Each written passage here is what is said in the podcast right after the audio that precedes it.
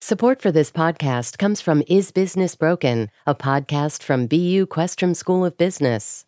Today's business leaders are saying that sustainability and diversity metrics are key to the way they do business. But what does that look like in practice? Stick around until the end of this episode to hear more. WBUR Podcast, Boston.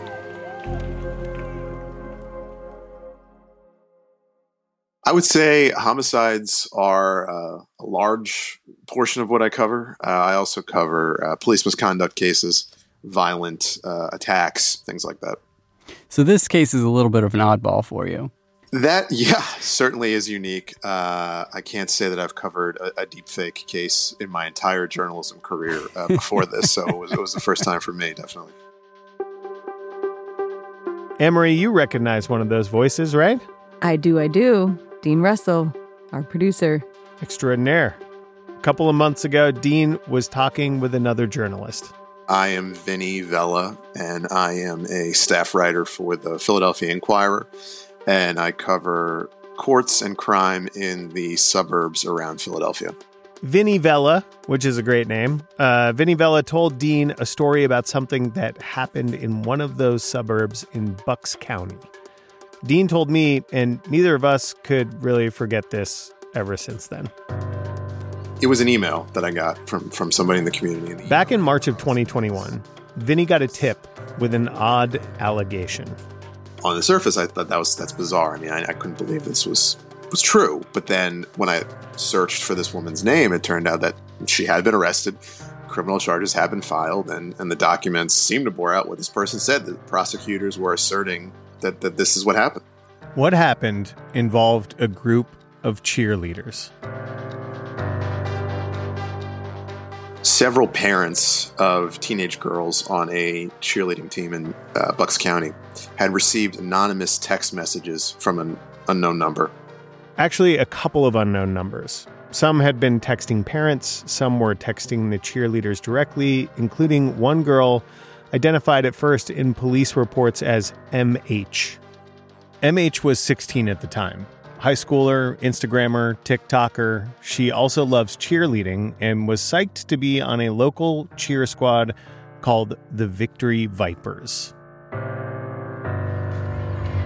Let's show some love to this level two youth squad. It's Victory Vipers.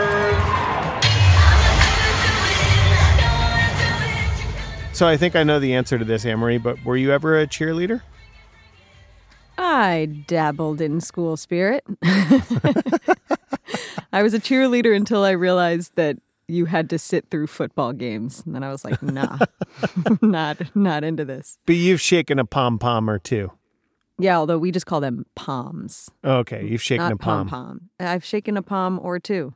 I've shaken a palm and a palm. That actually surprises me. I did not. I thought you. I kind of pegged you more for a band geek.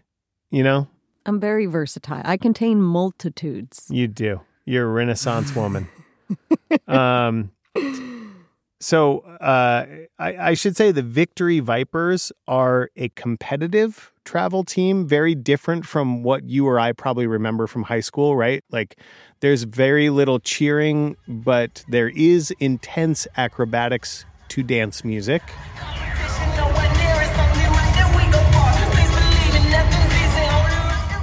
And the Victory Vipers, they are award winning. So parents started getting these messages, which were not exactly what a cheerleading parent wants to see. That included uh, photos and video clips of their daughters um, smoking vapes, drinking alcohol, um, you know, in varying states of undress. At the same time, MH and two other cheerleaders said they were getting voicemails and texts that were disturbing. There were also messages saying, you know, there, there were threats saying you should kill yourself and other um, sort of incendiary language. So it was the same person texting the parents and the cheerleaders? So at that point, it was unclear. But on top of all of this, the parents heard from the girls' coaches, who it turned out were also getting messages with these photos and videos. And this was bad news for MH and the other girls, because as Vinny Vella said, the images showed them doing things they probably shouldn't have been doing, right? things that would get them kicked off the team. Exactly. And this was going on for several months. So what happened? Well, the parents were creeped out, so they called the police. The detectives traced these messages to a spoofing app, an app that allows you to, you know, send messages through a, a, a randomly generated phone number. That app was later traced back to this woman, Rafaela Spone. Rafaela Spone. She's 51. She was using an app called Pinger, which lets people text from random numbers. The police got a search warrant for Pinger, and from there, it was pretty easy. Who is Rafaela Spone? Another great name, just like Vinny Vella. That's right. uh, it turned out that Rafaela Spone is a cheer mom. Her daughter was also a Victory Viper. Well, if her daughter's also a Victory Viper, maybe her daughter was just fighting with some of the other people on the squad? Yeah, so it seemed this mom had it out for MH and the other girls, right? They were, according to TV news reports, her daughter's rivals. Teenage nemesis, maybe, but what was surprising and even a little hard to believe was this part. The parents and the detectives presented these videos and photos as deepfakes, as um, their actual daughters' faces on, you know, someone else's body uh, in the traditional sense of a deepfake. But our allegation is that Ms. Spone took existing images from existing social media, from these three victims' existing social media accounts, and manipulated them or spread lies that were attached to these manipulated media and sent. The investigation presented by the Bucks County DA, Matt Weintraub, said that MH hadn't vaped or drank on camera. The girls weren't in nude photos, they were fakes. Deep fakes. Deep fakes, deep fakes? Like face swapping videos? Yeah, that's right. Incredibly real looking. Um, Amory, have you seen the Tom Cruise deepfakes on TikTok? I've heard legend of the Tom Cruise deepfakes on TikTok, but I- I've never actually seen them. I mean, they're nuts. It is the spitting image of Tom Cruise saying things Tom Cruise would never say. Hey, what's up, TikTok? Look, I do a lot of my own stunts, but I also do a lot of industrial cleanup. So, this is usually when you take a real recording of someone and use artificial intelligence to map another person's face onto the original face. Yeah, it's that face based technology. Um, and uh, apparently, Rafaela Spone has some skill with technology, or at least she had access to it. I don't have the capability. I, if you ask me to do it, I, I don't know how to do that. But um, I know that there are programs that allow these type of doctored images to be created. And Spone, whatever she did, she didn't hold back. Look, I, I'm, I'm not involved in cheerleading culture. I'm not involved in that uh, level of competitive sports. I don't know how toxic these things can be, but these were real messages that were sent.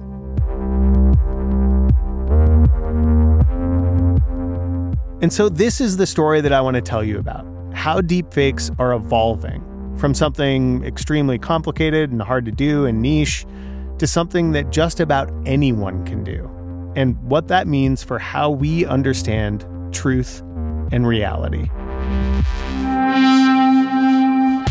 I'm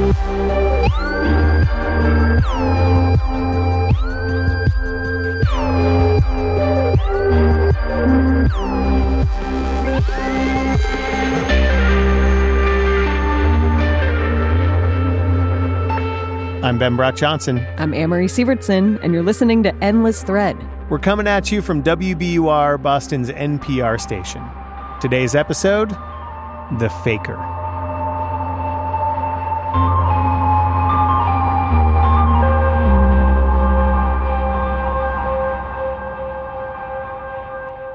Amory, having um, served your time as a cheerleader and knowing the culture, at least you know at the time that you were that you were palming, um, does it surprise you that a parent would go after her daughter's teammates like this?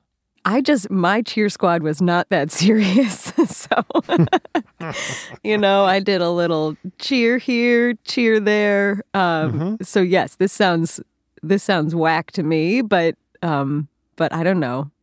Yeah. Well, it surprised a lot of people. It's a troubling new take on cyberbullying. A mom in Pennsylvania is accused this morning of using so called deep fakes. Accused of making fake videos threatening her daughter's cheerleading rivals. Girls on the squad were victims of deep fake images that appeared to show them nude, drinking, and smoking. Smoking. After Vinny published his story for the Philadelphia Inquirer, people flipped. The news was picked up by Good Morning America, NBC, CBS almost immediately.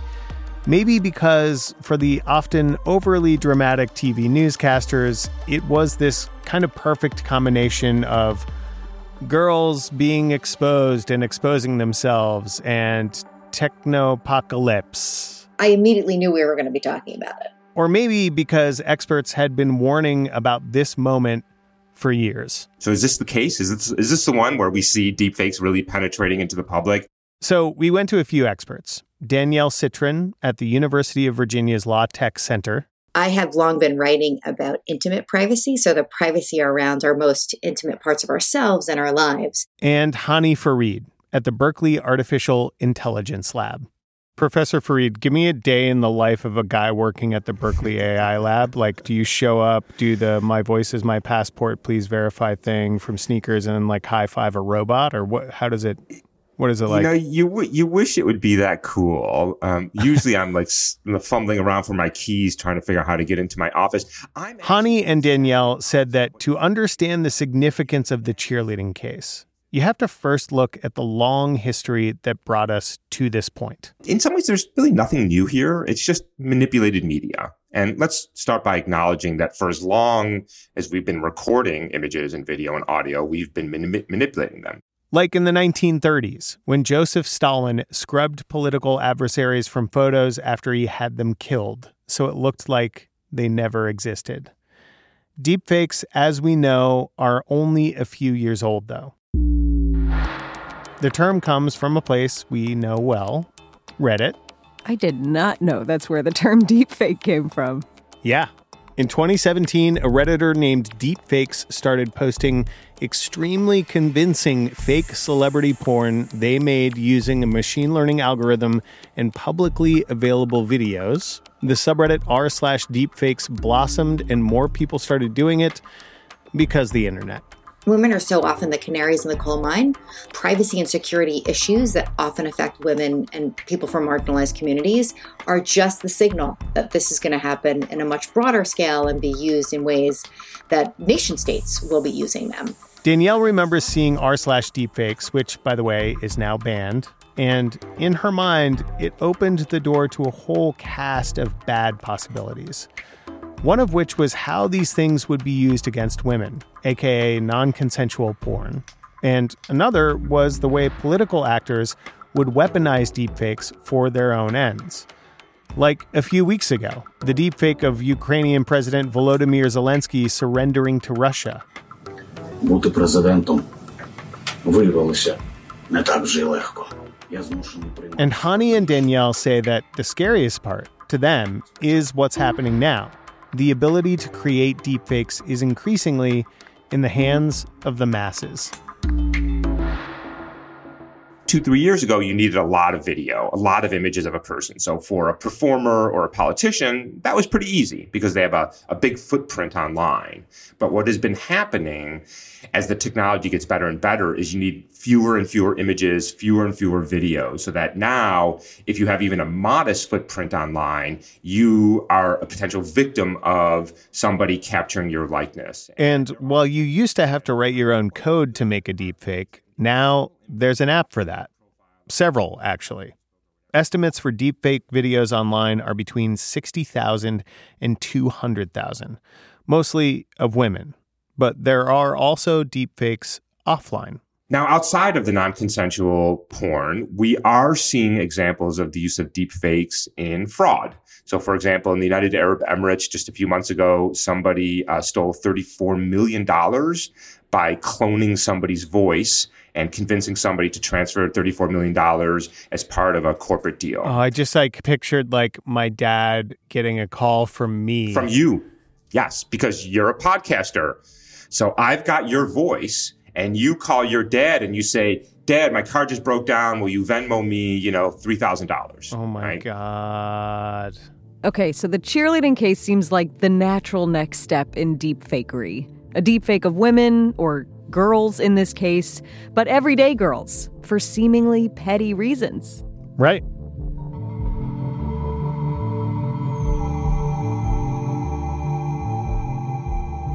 I went in the car and started crying and was like, that's not me on video because I, I thought if I said it, that no one would believe me because obviously, like, there's proof, like, it's a video, but. This was MH on Good Morning America last year. Her real name is Maddie Heim, and she made quite a few media appearances. I think I was just so much, like, in shock with everything going on. Like, I couldn't really comp- comprehend, like, what was mm. going on. For the most part, the photos and videos in question are not yet publicly available, except one a video of Maddie vaping, one that she told her parents was a fake, and police agreed. Do you have the video? I do. Let's take a look. Huh. So you just see her face very close up, and she's using a vape pen, it looks like. And you just see her like puff out the smoke and then smile, and that's it. Yeah, something that I didn't think would be that scandalous. You know what I Hmm. mean? Like the teens are always vaping, ain't they? Yeah. Vaping in the bathroom, whatever. Yeah, but something bothers me about this because I get that there are apps and ways to do this. But if someone asked me to make a deep fake, kind of like the reporter Vinny said, I don't know what I would, where do I start? Yeah, I, I'm glad that you raised this, Amory, because uh, we're gonna try. It doesn't have to be a deep vape, but it has to be a deep fake. You know, um, we're gonna deep fake each other, our, ourselves, and each other. A deep fake challenge. Are you Are you ready? nope, but here we go. All right. We'll see which one of us can fool the other in a minute.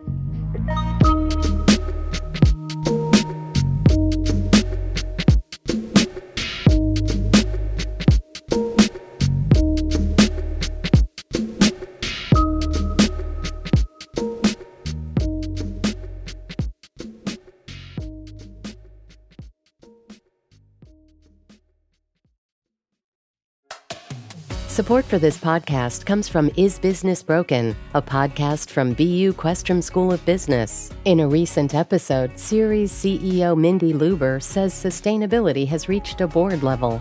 Look, if you're an agricultural company and you're not thinking about water risk, you're an apparel company, you're not thinking about risk to your cotton crop around the world. If you're a bank and not thinking about stranded assets of fossil fuels, you're not probably doing your due diligence. Stick around until the end of this podcast for a preview of the episode. Hi, I'm Willa Paskin, the host of Decoder Ring, Slate's podcast about cracking cultural mysteries. On Decoder Ring, we dive down rabbit holes and obsessively explore questions hiding in plain sight. Like, why has slow dancing gone out of style? And when did we all become obsessed with hydration? And where did the word mullet, you know, to describe a hairstyle, come from? That's Decoder Ring, named one of the best podcasts of 2023 by the New York Times. Listen to new episodes every two weeks and make sure to follow us so you never miss one. Okay, so Amory, last weekend we decided to deepfake each other. Mm-hmm. Um, and I will say for me, it was um slow going. You're It was a slow going. Okay. Well, it was sort of like, you know, I got in, I had to download several things to make the thing do the thing. You were doing a, a visual deep fake, is that right? A picture? I did a visual deep fake, a, a moving picture. Okay, so I've been in crazy download zone. Uh, downloaded Deepfakes Web, and I've also downloaded something called 4K Video Downloader app, which is just generic enough to cause concern. Um, but I think I'm set up to do a deep fake here. So what I'm gonna do is I'm gonna upload this video of Amory that I found from like f- just post college. She's so fresh faced. At first, I thought I was gonna um, switch her face with the Hamburglar's face, um, but then I was like, nah, you know, maybe that's too stupid. And then I was like, I don't know. I just couldn't figure out what to do, but I did land on something that I think is just perfect, which is Rebecca Black's Friday. Amory's a singer, Rebecca Black's a singer. You know, they go together like PB and J. so, um, should should we play you um you as Rebecca Black, the singer of the much maligned uh, and yet still very catchy hit Friday? Absolutely. Waking up in the morning, gotta be fresh, gotta go downstairs, cereal. Seeing everything, the time is going, ticking on and on, everybody's rushing. Gotta get down to the bus stop, gotta catch my bus. That's very strange. it's weird, right? Can Yeah. you see yourself in there? I can see myself in there, but no one would ever know that. You know, like if we I weren't. see it like I want to say I see it in like the the eyelids, Yeah. and maybe the mouth. Yeah, I see the Yeah. eyebrows and the and the eyes. Very creepy. Well done. yeah, thanks, man. Yeah, I felt pretty good about it. I did not have such success. Okay.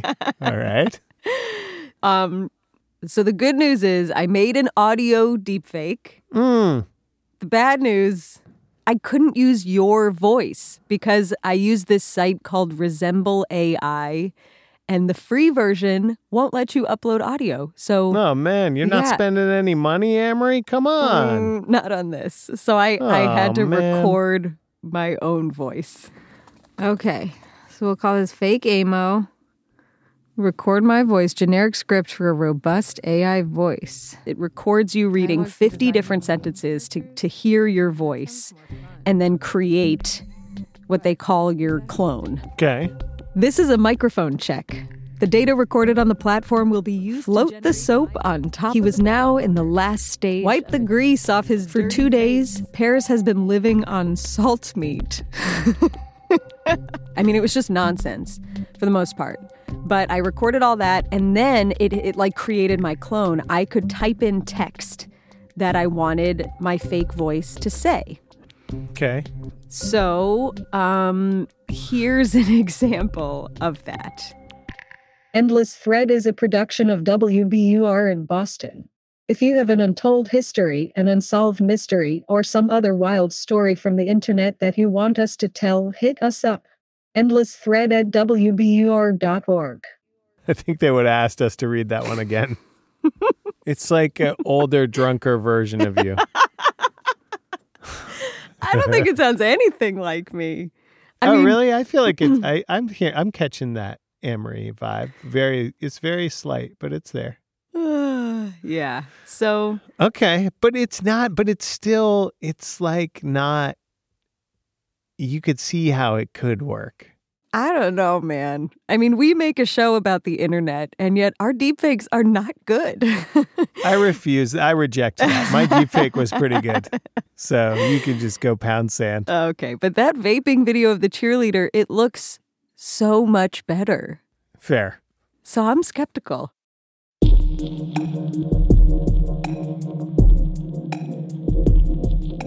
To be clear, Rafaela Spone, the cheer mom accused of making deepfakes, says she did nothing wrong. And she definitely didn't deepfake anyone, she says. Initially, her attorney agreed to talk to us, but then he ghosted. We also tried to talk to the supposedly vaping cheerleader, Maddie Heim.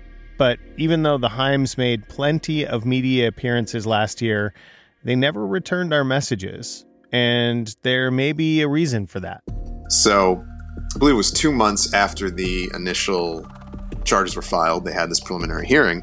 Again, reporter Vinny Vella. So, they brought all of the uh, parents of the four victims up to the stand. And at one point, one of the parents said that she recognized the photos and video as things that had been posted by her daughter on social media. Suddenly, the deepfake claim started to break apart. Rafaela Spone's defense attorney made this point at the preliminary hearing, and I think it's a valid one. There was never any evidence presented of the original video, the, the source video, so to speak, and then the doctored one. So there was never two versions. It was always just the allegedly doctored video that was sent to the parents. The police had the so called deepfake, but as we know, deepfakes use real videos as their raw material. The police didn't have that, which was a major flaw in the prosecution. In fact, the police detective in charge of the investigation later admitted that he based his assessment solely on his own personal research into deepfakes. He probably never consulted an expert like Hani Farid, because Hani noticed glaring problems with the vaping video immediately. It was a person vaping, and that smoke in front of the face is very hard for a deep fake to create. I mean, even when I put my hand in front of my face to synthesize that correctly, because now I have to synthesize the face and also the hand. And so occlusions around the face can be a little tricky today. So tricky, in fact, that it's a crucial tell in what ended up being an epic bluff. After months of publicity about this deepfake case, everyone realized something. This deep fake wasn't a fake at all. What? This is a this is going to be a great example of the liar's dividend. Somebody got caught with their hand in the cookie jar and is now deep fake, right? It's not me. What's Hani talking about? This is a term coined by the law professor Danielle Citron and one of her colleagues the liar's dividend. Which is not only would deepfakes be accepted as true, but what they would also do is enable the liar to say of real video and audio, oh, that's not true. You can't believe your eyes and ears anymore. It's all a fake. Because the average person doesn't really know how the technology works. They just see the headlines, right? Deepfake video is here and it's scary. And so they don't know what's possible and what's not possible. And so you get to claim it's a deepfake even if the technology has not caught up with where that is. And that's what makes the liar's dividend so powerful. The more familiar we are with deepfakes, especially in a superficial sense, the easier it becomes to lie about something that's true. And the cheerleading case is one in a long line of examples of the liar's dividend. And we certainly saw President Trump do that, right? recall that, you know, the, the tape of him talking about how he'd grab women by the pussies and they'd let him do it. And when you're a star, they let you do it. You can do anything. Whatever you want. After the, the audio came out, he apologized. I said it, I was wrong, and I apologize. Now, fast forward a year and a half. Deepfakes are on the scene, and he's asked the question again about Access Hollywood. And what does he say? It's fake. Does that mean a third person has now ex- said that the president has expressed doubts about the authenticity? Yes. Don't get me wrong. There are there are real risks with with deepfakes around non-consensual sexual imagery, around fraud, around election interference. But it's that ability to deny basic facts of what's going on around us that I think should worry us. It sort of shakes the very ground that we all stand on.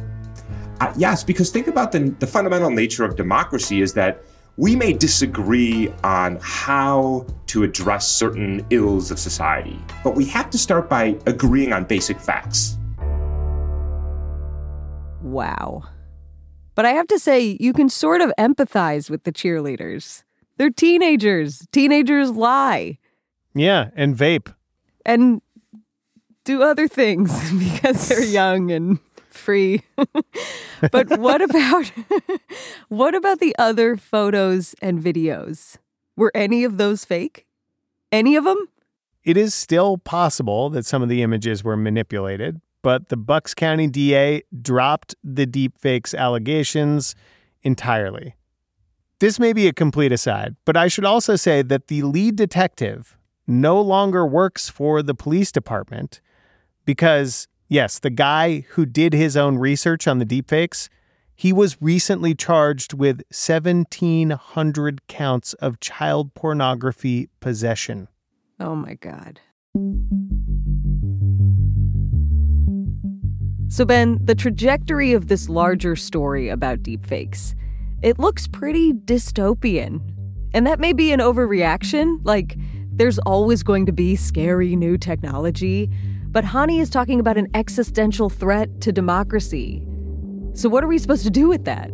There are some things being worked on right now. Hany told me that there are some proposals to give each raw original photo something like a token, basically something linked to the hardware that did the filming that can authenticate the raw original video. Facebook and Google and others have talked about using AI to determine whether a video is real or fake. But, Professor Farid, are you telling me that some combination of the device makers and Google and Facebook are the ones who are supposed to save us from Are this? You, I, I, I feel like you are being a little cynical, but yes, let's talk about this.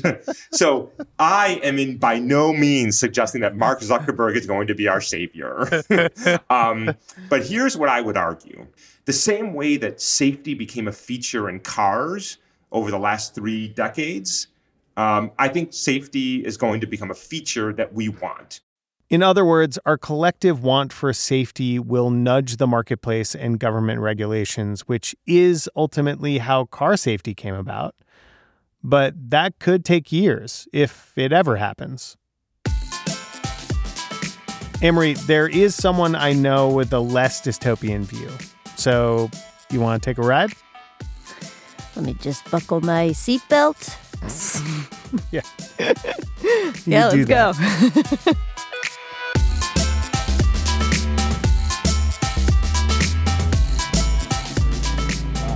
see there's a lot of different kind of stuff here. So there's some bicycles. You might have heard an opera happening. Uh, this is an interdisciplinary place. Uh, we'll take this elevator right here. Ben and I went to Cambridge, Massachusetts to meet this someone. So my name is Matt Groh. I'm a fifth year PhD student in the affective computing group at the MIT Media Lab. A few years ago, Matt saw the very dire reporting about deepfakes, but he wasn't buying the news at 11 narrative. A lot of times we see an anecdote. We see a single deepfake and we say, oh my God, that looks so convincing. And what you probably saw was the best deepfake that exists out there, or one of the top 10, because that's the only thing that's going to go viral, the very best. Matt told us he thought humans are actually pretty good at detecting the average deepfake. So he and his colleagues set up an experiment. They asked 15,000 people to take a test to see if they could tell fake from real. The videos were only a few seconds long, and they featured unknown actors saying uncontroversial things. The most boring deepfakes you could imagine. Turns out, Matt's theory seems to be right. So when you put videos side by side, a deepfake on the left and a real video on the right, or vice versa, and ask people to guess which one's which, uh, people are quite accurate, actually. Uh, so they can spot those manipulations. And manipulations might essentially have uh, kind of blurriness on the cheeks, or maybe a mustache, or they add glasses, stuff like that. Those are the kind of manipulations. And people were good at it, and essentially uh, about 80% accurate. People were less accurate when looking at a single video, 72%. But still, solid C minus. So, naturally, let's look at some stuff. Cool. Can we can we Yeah, look at yeah, some yeah. stuff? Matt made us his test subjects, showed us one of the videos, and asked us to guess. uh, with uh, something that I have in mind for the future changes. Then I just go purchasing little by little. On the screen was a woman in what looked like a hotel room. She was wearing all black, black ponytail, looking off to the right, talking about who knows what. There's something a little off about it for me, honestly, but I couldn't tell you what, so I'm going to say it's real. Well, that was my gut reaction. It's real because the shadow on her right cheek looks legit. I'm going to say real. So this is a video that the AI was very confident on and was correct, and a video that people in general were pretty bad at. Oh. and Deep fake. We were wrong. So then Matt showed us something more controversial a video of North Korean dictator Kim Jong un sitting at a desk giving a speech directed at the American people.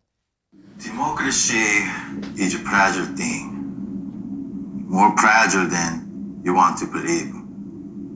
If the election fails, I'm saying fake. Yeah, me too. This one we got right.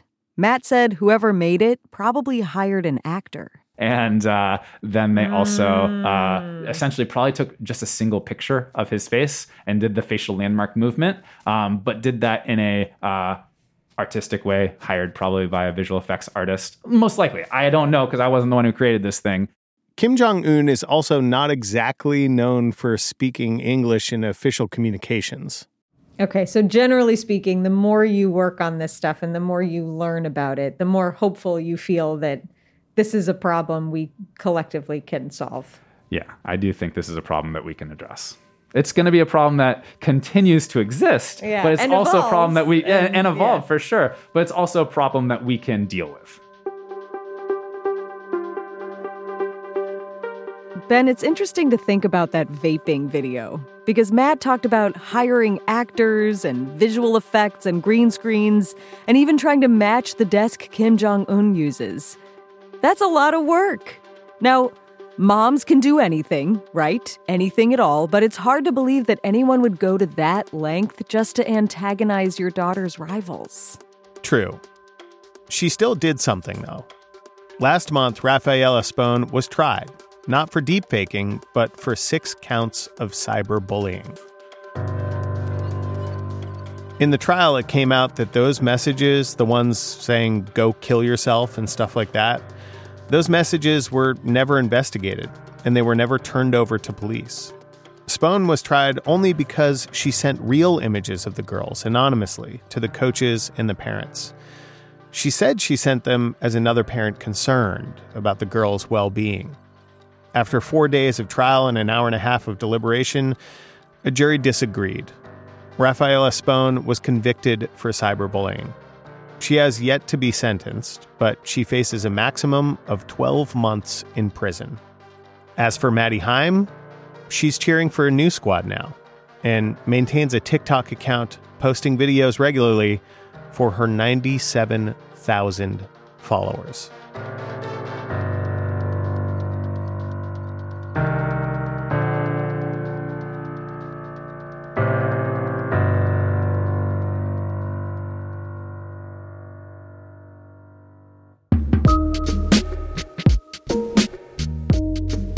Endless Thread is a production of WBUR in Boston.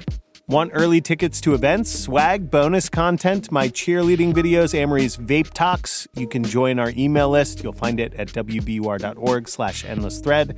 This episode was written and produced by Dean Russell, and it's hosted by us, Ben Brock Johnson. And Amory Sievertson. Mix and sound design by Emily Jankowski. Editing help from Maureen McMurray. Our web producer is Megan Cattell. The rest of our team is Nora Saks, Quincy Walters, and Grace Tatter.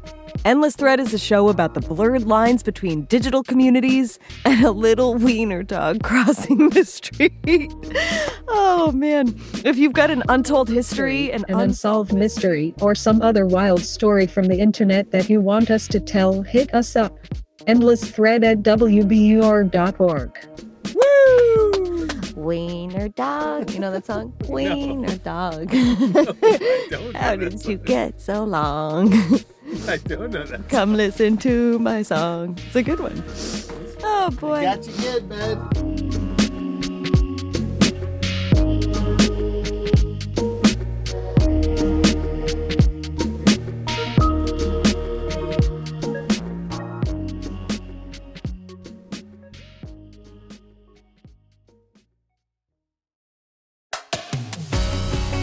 Support for this podcast comes from Is Business Broken, a podcast from BU Questrom School of Business. Listen on for a preview of one of the episodes featuring Mindy Lubber, CEO of Ceres, a nonprofit dedicated to integrating sustainability into businesses. Here's host Kurt Nickish. Are the people who are working with ESG data now at companies, are they in a sustainability department? Does this just become part of general strategy or part of finance? How is that evolution happening with the actual people who are looking and working with the numbers? So, with both companies and investors, the cute idea of social responsibility that was at a manager level or something their foundations dealt with, that's gone. It is very clear based on data, based on facts, based on trends, that integrating sustainability into the core business is crucial. I mean, you cannot have a climate goal that says we're going to get to a net zero by 2040 if every department at the enterprise is not working on that. That's your manufacturing people, it's your supply chain people. So we find that there is often a sustainability team. But they're laying out a plan that involves almost every enterprise, every office, every part of a firm. And that's what we're seeing because nobody can do the kind of cross organizational work in one little group. It involves the entire team. It involves HR. Who are you hiring? Is DEI being implemented? How is that working? As it relates to where do you get your resources? Are there enough natural resources to make your product? What are the auto companies doing now that they've committed to by 2035 there will be no combustion engine vehicles coming off their assembly line for consumer vehicles? So sustainability is no longer acute, a niche, a part of something off to the side. It is an integral part of almost every major enterprise and every major investor. Find the full episode by searching for Is Business Broken wherever you listen to podcasts and learn more about the Mehrotra Institute for Business, Markets, and Society at ibms.bu.edu.